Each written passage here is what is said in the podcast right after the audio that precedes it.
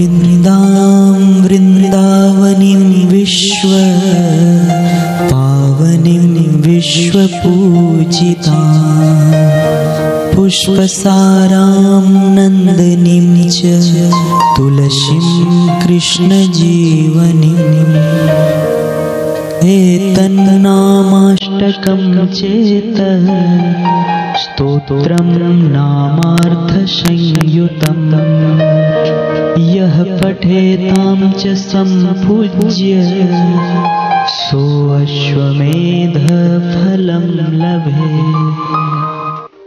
भगवान नारायण देवर्षि नारद जी से कहते हैं, वृंदा वृंदावनी विश्वपावनी विश्वपूजिता पुष्पसारा नंदिनी तुलसी और कृष्ण जीवनी, ये तुलसी देवी के आठ नाम हैं।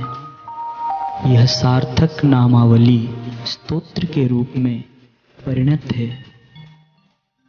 जो पुरुष तुलसी की पूजा करके इस नामाष्टक का पाठ करता है उसे अश्वमेध यज्ञ का फल प्राप्त होता है।